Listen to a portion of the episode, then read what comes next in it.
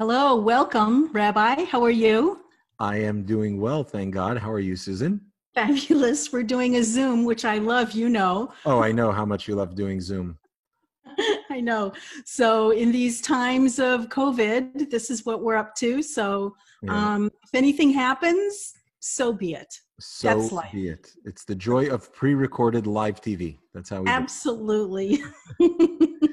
uh, yeah, I you know I've been zooming up a storm since the beginning of COVID, and I think people are just tired of it. So, but you know, this is just par for the course, I guess. yeah, and um, at least we can zoom. Yeah, absolutely, and stay somewhat connected. Absolutely. And, and the beauty of this, um, you know, when we come to the studio and I, I see you, I see uh, Tommy, and I see Michael, I see some other people. I feel like you know we're talking to an intimate audience here. It's just the two of us and a virtual audience. And um, on one hand, it maybe feels like more intimate. It's just the two of us having a conversation. On the other hand, we can be more mindful of people that tune in all over the place. You know, the wonder of modern technology. So I just gonna. So before we get started, let's just give a shout out to some of our fans all the way out in England. Oh, um, yeah, we have. Uh, we're like we're we're international uh, uh, Zoom stars, I, I guess. Right? I told you. I told you. You're so famous. Who is this yeah, person? Yeah, yeah. So I want to say hi to Wendy Bugs mm-hmm. uh, in the beautiful village of Hyam I don't know how you pronounce it. Hyam sounds like my, a friend of mine named Chaim. Higham Ferrers in uh, East North Hamptonshire, England. Hopefully, I pronounced that like an American, uh, you know, and damaged all of those words, you know, as only us Americans can. Uh, but, and, you uh, looked up her village also, didn't you? I, I uh, you know, Googled it, you know, but uh, mm-hmm. I saw these beautiful uh, uh, old homes with like wicker roofs. They're really beautiful. So I have to go visit one day. But I, I can't say I researched her. that would be incorrect. No. no, not too much. Her hometown. no, but but I, you know, I hear a village named Chaim. You know, I'm very interested. That's uh, Chaim, of course, means life, and uh, I was disappointed to find that it was spelled with a GH as opposed to a CH AI. But again, that's uh, okay. Okay. Well, hello, anyway, Wendy. Hi, Wendy, and uh, uh, we're sending uh, regards here from uh, frigid Miami. Yes, I know it's so cold. It's like sixty something degrees. It's like just feels like we're in the Arctic. I know, I know. So let's get on with it. We only have a certain amount of time. Um, we're going to talk today about anger and judgment. Mm-hmm. Um, two very interesting subjects that we can all understand because we all get angry and we all judge. Oh, um, so wait, what? Co- I feel like that was an anger judgment. Um, um, just know. now? Yeah. Like, who gets angry and who judges? Come on now. As I'm doing now. Uh, so, so Rabbi, what causes anger? Hmm. What causes anger? Well, what's the problem with anger? I guess before we even get to what causes it, I mean, what's what is anger? What what causes anger? And is there anything wrong with being angry? Is there anything wrong with being angry? So let me ask you that question. Is there anything um, wrong with being angry? Well, that's a very good question because anger gets things moving and and change like mm. when people get angry change happens um, in our society uh, personally right or wrong but but things you know move forward with anger. Like agitation can, i think is what moves things along right? Some tension and and and being a little uncomfortable and agitated that that moves things along. But i think anger is maybe more i, I mean I, I your point i think is is a good one. And there's probably a place you know, if we want to, I, I, don't know if we want to talk philosophically, we want to talk practically, right? So let maybe we'll start practically and then we can go philosophically. So practically, though, there's no place for anger in our lives. Um, pr- practically, anger is um, is it live Zoom? That's what happens. Uh, and you're in your home right now, so I know. Anyway, um, the, um, the, the, the, there's no role that anger can play in our lives in a constructive way um, often when people get angry they lose control right? But but it's the losing of control so that's obviously a, a, a, problem with anger is that we should always be in control. We should never lose control. And uh, the question is why we lose control. We let the, that emotion and that feeling get so overwhelming that we um, that we then cede that control. Um, and that's and that's a problem. So we should always be as rational intelligent individuals. We should always be in control of our our emotions and the reaction um, you know or the expression of those emotions.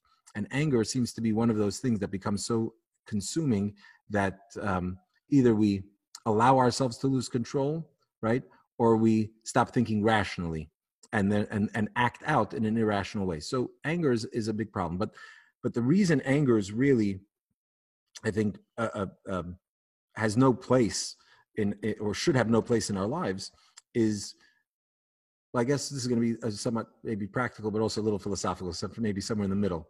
Um, is because wh- why do we get angry? What causes us to get angry? We get angry when uh, we we have a certain expectation that things should go a certain way and yeah. they don't right like so you said there's you know anger could be a uh, could be uh, the the beginning of change because we're not happy with the way things are going. So things are not going the right way we get angry and therefore we change them right?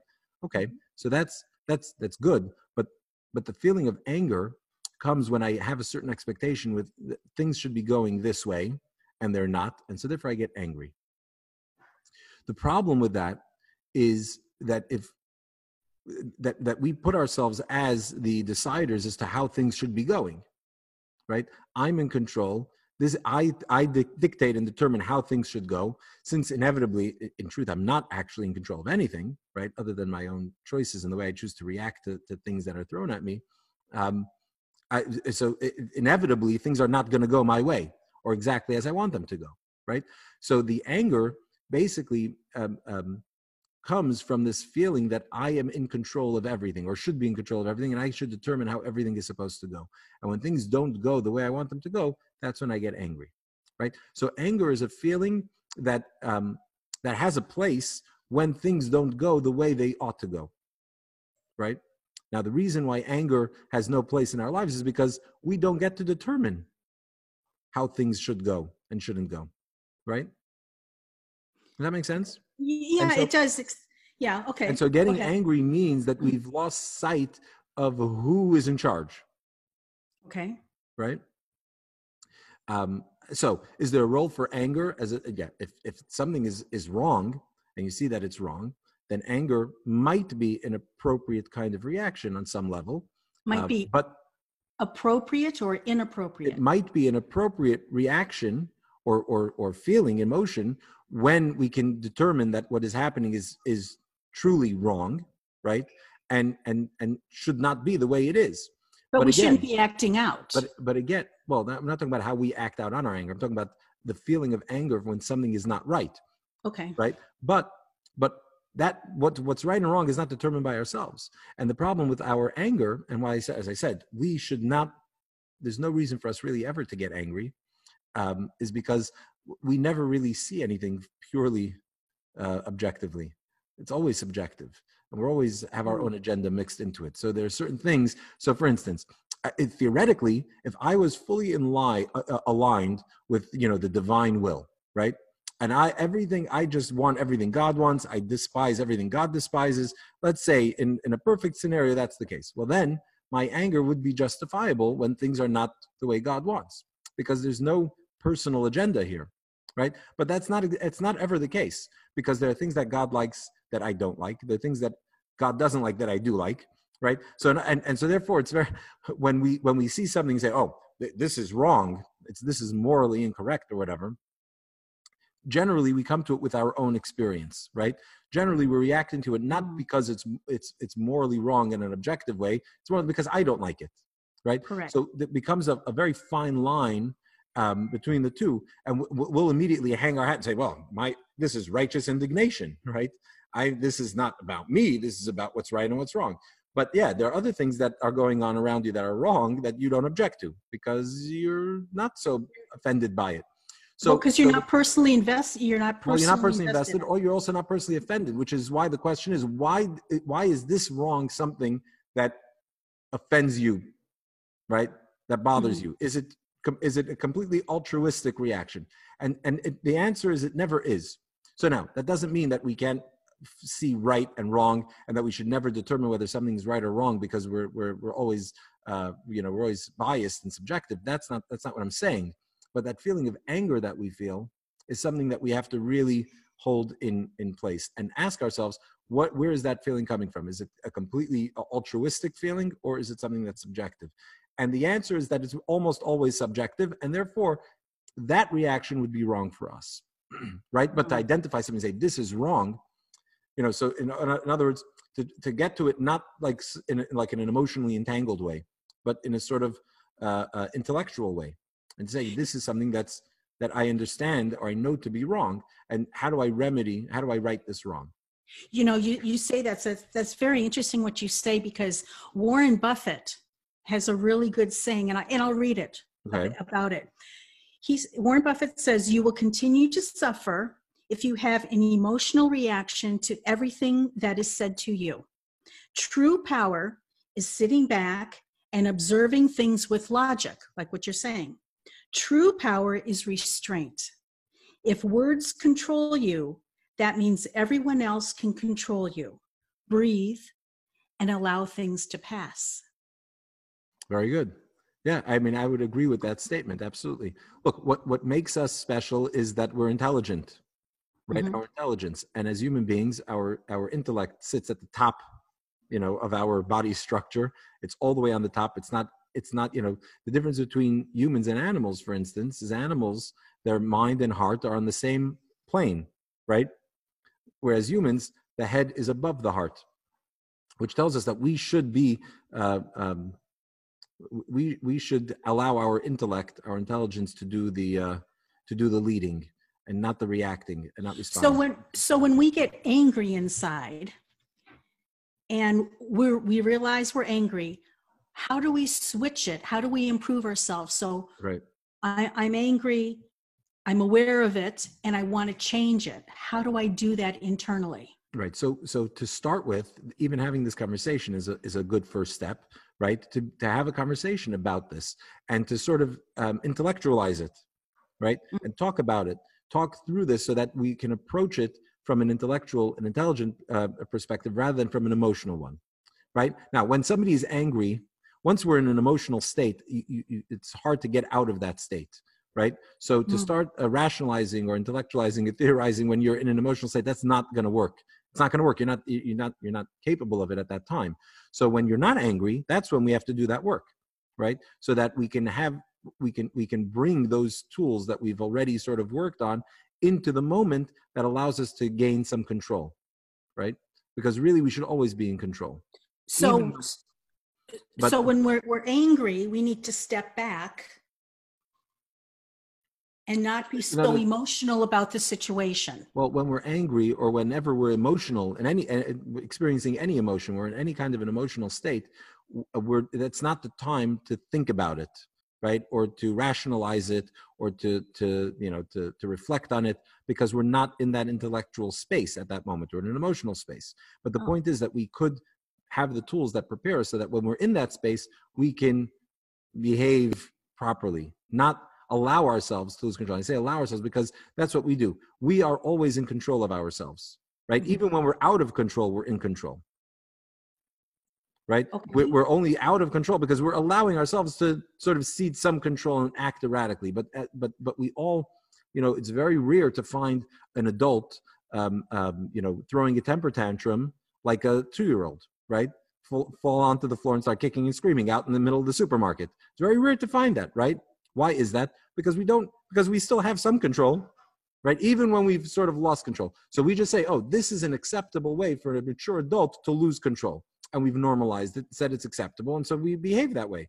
But the truth is, when we're not in that space, when we're not angry, when we're thinking about it and thinking about these ideas and how to how to control our anger, we need to think about it and say, no, is it ever okay? Is it ever justifiable? So we have to think about that. And then if we think about it, so we've brought some intelligence um, to it. Now you know one of the things you know the, the the advantage of emotions over intelligence is that they're passionate yes they're exciting right? Whereas the intellect is cold and dry and boring right? Yes. so so depending on the circumstance you know we like to borrow from both. We want to infuse our int- intelligence with passion and fervor and mm-hmm. excitement, but we also sometimes want to be able to manage our emotions with the dull, bland, boring coldness of the intellect, right? So when if, if there's a heated emotion, one that is undesirable, if we can bring some intellect into that, that can help tame it a little bit. So so we have to think about that. You know, somebody once, uh, somebody uh, a parent once wrote to the to Lubavitcher Rebbe, and he said that he uh, he has a problem. He he gets he gets angry, and as a parent, it happens mainly with his children. Like we, we started our conversation about when, why does somebody get angry? Well, parent, I'm in charge in this house and my kids are acting out. They're not listening to me. So it's not going the, I'm the one who decides how things go in this house, not my kids. And when they start, uh, you know, when, when they re- rebel, suddenly, I don't know. So I get all angry, right? So what, so, so this guy, he would spank his kids and it bothered him. It bothered him that he'd get angry and it bothered him that in his anger, he would spank his kids. So he asked the Rebbe for, for some guidance. What, what do I do? So the Rebbe told him that not, not, not to do this when he was angry, but to do this other times, to think about his children and recognize that his children are God's gift. They're God's children, not his children. They're God's children who he entrusted to you. Would you ever dare to lay a finger on one of God's children? Ooh. Ooh. Right? So, so that I mean, I think that story is, is, is really powerful because it says a lot also about how we are supposed to look at other people, even our own children. We don't own our children. We think we can own them, we control them. They're not. They're God's children, and God mm-hmm. entrusts us. So it's a this story is very powerful in many in many many ways. But what's interesting here is that he was sort of giving him uh, tools to be able to to rein in that anger when he was going to get angry. So he wasn't saying you know, not get to try to not get angry. That's also a process. We should take steps so that we don't get angry. Yeah, absolutely. We should there should there should be less and less things that anger us if we're if we're if we're going to internalize a proper perspective on life. So that that's the case, and we can talk about that as well. But in that space, when you're angry, if you're angry, when you know when you're angry, you lose total control. You start hitting your neighbor's kids, for instance, when you're angry. No, they're not your kids. So so, think, so to think of, of, of, your children the same way. And the same is true if, if, if we're if somebody's struggling with anger and there's a certain way they act out in that space. Mm-hmm. Think about the harm that's being done. Think about the damage that they're allowing some, uh, themselves to do and ask themselves in, in a moment of calm, is that acceptable behavior? Mm-hmm. Right? So what we say is obviously, yeah, of course it's acceptable. I was angry and it's your fault. You caused it. You got me and angry. It's justified so I, and yeah. But but really, really? Is there ever anything that can justify that? No. So if we no there's a there's an interesting story um, about putting nails in a in a in a fence. Mm-hmm. and a father a, a, child got angry had a, lost his temper all the time and the father says every time you lose your temper i want you to nail or hammer a nail into the fence. And so the the the child did that for a week and there was nails all over the fence. Now the father said, okay, now when you um, don't get angry over something, I think this is how the story is, you remove one of the nails. And at the end of the week, there was a whole bunch of holes in the nails. And the father said, listen, if you notice, there's still holes in the, in the fence from your anger. So anger lingers, and you can never get rid of the damage that you've done from your anger. So that's pretty right. So so exactly. Powerful. So we can work our way backwards. In other words, think about the damage that we cause in anger, mm-hmm. right?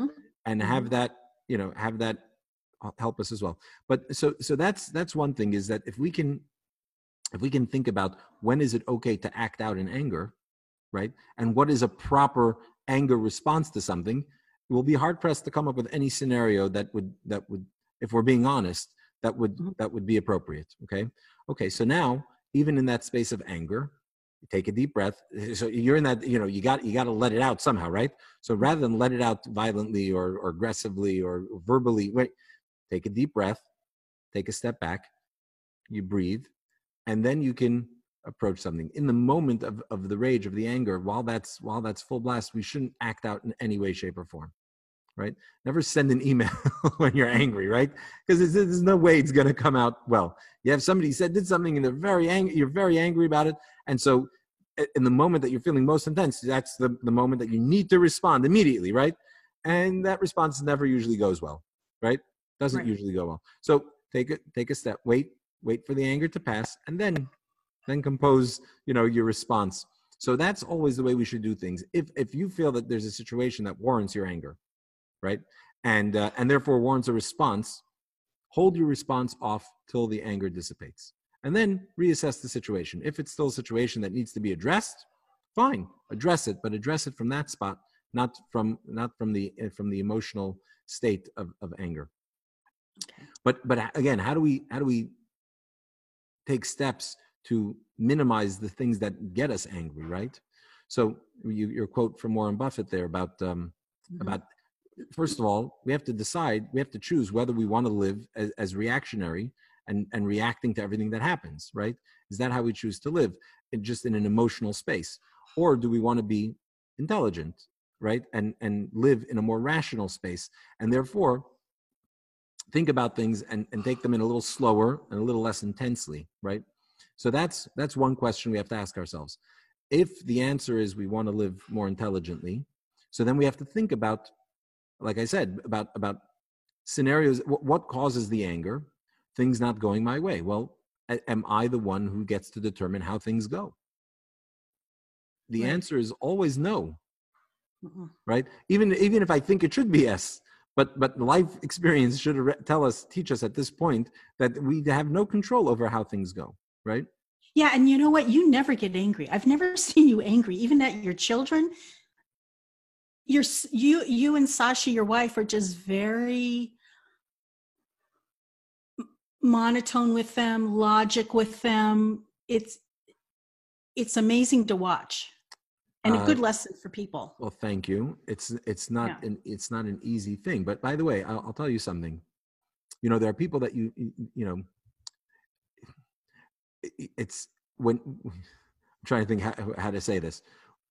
We generally don't lose control when we're in public, right?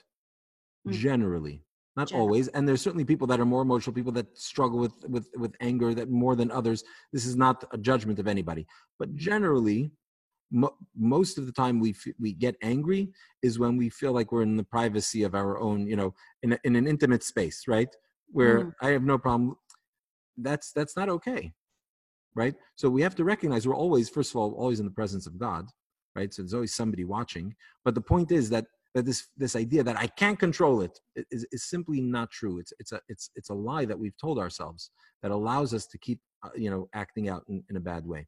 But you know the more we do that the harder it becomes certainly to tame and to control. There's no question. Mm. um, but but that's that's what we have to that's what we have to work on. You know okay. it's interesting. You look at it's appropriate i guess that we're talking about anger now and then we want to talk about judgment also. Uh, well maybe we'll have to hold that off for next week maybe. No. Wait we want to do it justice don't we? Okay if All i right. say we can't talk about it now this week is that going to make you angry? I'm angry. So okay All uh, right. so, that, uh, so it's just appropriate, I guess, that we're talking about anger now because uh, this this week we're recording this today is December eighth. I don't know when people are going to see this, but it's December eighth, and um, it's uh, we're reading this week in the Torah. Uh, we're reading uh, towards the end of the book of Genesis the story of Joseph being sold by his brothers. Right? Mm-hmm. Um, so people are familiar with that biblical story. Joseph, uh, you know, Jacob's beloved son, his brothers betray him in the worst possible way. That first they want to kill him, ultimately they sell him. He becomes a slave in Egypt, and and what happens is he ends up living a very tough twenty years, right, or, or mm-hmm. so. Um, he has a very hard life. He's a slave, and then he's false. So first, he's they almost kill him. They throw him into a pit. Then they sell him, and he becomes a slave in a foreign land. And then he's framed for a crime he doesn't commit and gets thrown into prison. So one terrible tragedy after another keeps happening to him, right? And all perpetrated by his brothers. And eventually, fast forward a couple of weeks, we're going to read about the big reunion between Joseph and his brothers. And the brothers are certain that Joseph is going to want revenge, right? He's going to want revenge. And yet, it never happens. And they're shocked. But what does he tell them? They come and they're all apologetic when they when he identifies himself to them, and um, and he and he says to them you think you did this to me you didn't do this to me this was all god's plan now obviously we know the story has sort of a happy ending that joseph is down there and then you know by divine providence and he ends up being in a position where now he can save the whole world from a famine right and he could save and support his father and his brothers So, you know, there's this idea of hindsight being 2020. Joseph was in a position then when he can already look back and see how all of these events, right, all worked out exactly as they needed to. We don't we're not always afforded that. And we're talking about now rec- you know, reacting even in the before we see how things play out, right? Before we know that there's a happy ending, and and sometimes there isn't a happy ending, at least not that we're aware of, right? And even in that space, so so the truth is important to look at. Yeah, when we look at Joseph at the end of the story, and he's talking about, look, look, look at the situation. God set me before you so that I can take care of you. God did this, but he already had that perspective, even when he didn't know how things were going to turn out. You know, this week's portion ends uh, with with Joseph languishing in a jail, completely forgotten you know if there's ever a time that a person would get desperate and feel like a victim and feel like you know what what's what's you know and, and start to harbor that resentment that would be the time and yet he doesn't he's looking for every he, he knows that whatever situation he's in god puts him in that situation. That god is the one in control no, nobody else and that nobody and this is this is an important point nobody else has power over me. Nobody else has any power over me right? So even somebody who wrongs me, even somebody who harms me, who intends to harm me, they have no control over me, right? They have control over their choices. But what happens to me happens to me because that's what God wanted. Okay? Wow. So if we okay. and, and that's Joseph lived that way. You know, I I I learned this point kind of, you know, I was a, a young yeshiva student, and I was having a hard time with with a, a classmate of mine who was driving me absolutely crazy mm-hmm. and I, it was it was just it was just driving me I, it just I, I, I it was I was stewing sort of inside. I wasn't really reacting or acting out, but inside it was driving, and I, I, I felt like I was going to burst. So I went to talk to uh, the, uh, the the my my spiritual mentor and guide in the yeshiva, and um, and, I, I, still remember this conversation happened. It's already a long time ago, but I still remember. I still remember where we were sitting and exactly how the conversation went. So I, I, I just lay it all out on the table, and I tell him about all my grievances and with this guy. I, I just can't handle it. And anyway, his response was, you know, in Tanya, he says he quoted the end of chapter twelve of Tanya. Maybe we'll talk about that another time, another show. But the point is exactly what we were just talking about. At the end of that chapter, he talks about Joseph's reaction to his brothers.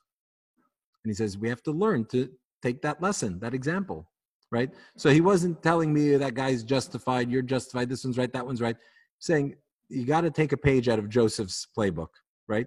Recognize that whatever's going on, there's a plan. God has a plan and a purpose for you and nobody else has that control over you right and so therefore what you do you, you react like joseph not only do you not harbor that anger not only do you not let's say retaliate or act out but but to the contrary joseph acted kindly to his brothers right he helped them he he he he, mm-hmm. he set them up in egypt and, and and and really supported them right so he, not only did he not take revenge but he actually acted kindly towards them and that's I think that's that's an approach we have to take. So a step to, to helping us curb anger or or prevent us from getting angry would be to be mindful of the fact that God runs the world. We don't run the world, and so therefore anything that doesn't go our way, that shouldn't surprise us. It shouldn't anger us because it was never it, because we're not the ones who decide how things go anyway, right? And everything is going exactly the way God wants it to go. Okay, so that's that's something to to to be mindful of. And another point, I think, just to summarize like what we were talking about, is what, before we get angry, to think about that idea, the, re, the, our reaction when we get angry. Is it ever appropriate, right? If we're taking it out on the people, we're talking about God's children, right? Is it ever mm-hmm. appropriate to lay a finger or to or to to to, to verbally assault one of God's children? Mm-hmm. Would you, would you behave that way uh, with you know uh, with any you know with any person that you deem to be special and significant? And if the answer is no, so then that that allows us in that space to sort of have that moment of clarity where like, oh, let me let me rein this in right now. So I sit in the anger maybe, but I take a deep breath and I don't allow myself, I don't allow myself the luxury to lose control, right? You know, grant myself that permission to lose control. Um, also, also, if yeah. I may mention, uh, me personally, when I'm speaking like with my husband, and he says something that I'm not in agreement with, I feel my anger coming up. And I'm realizing that that it's about i'm making it about me and what i want but then when i don't i, I mean i'll still get angry but then when i hear his side of the story i'll go oh my goodness he brought up a really good point. So you're right about anger.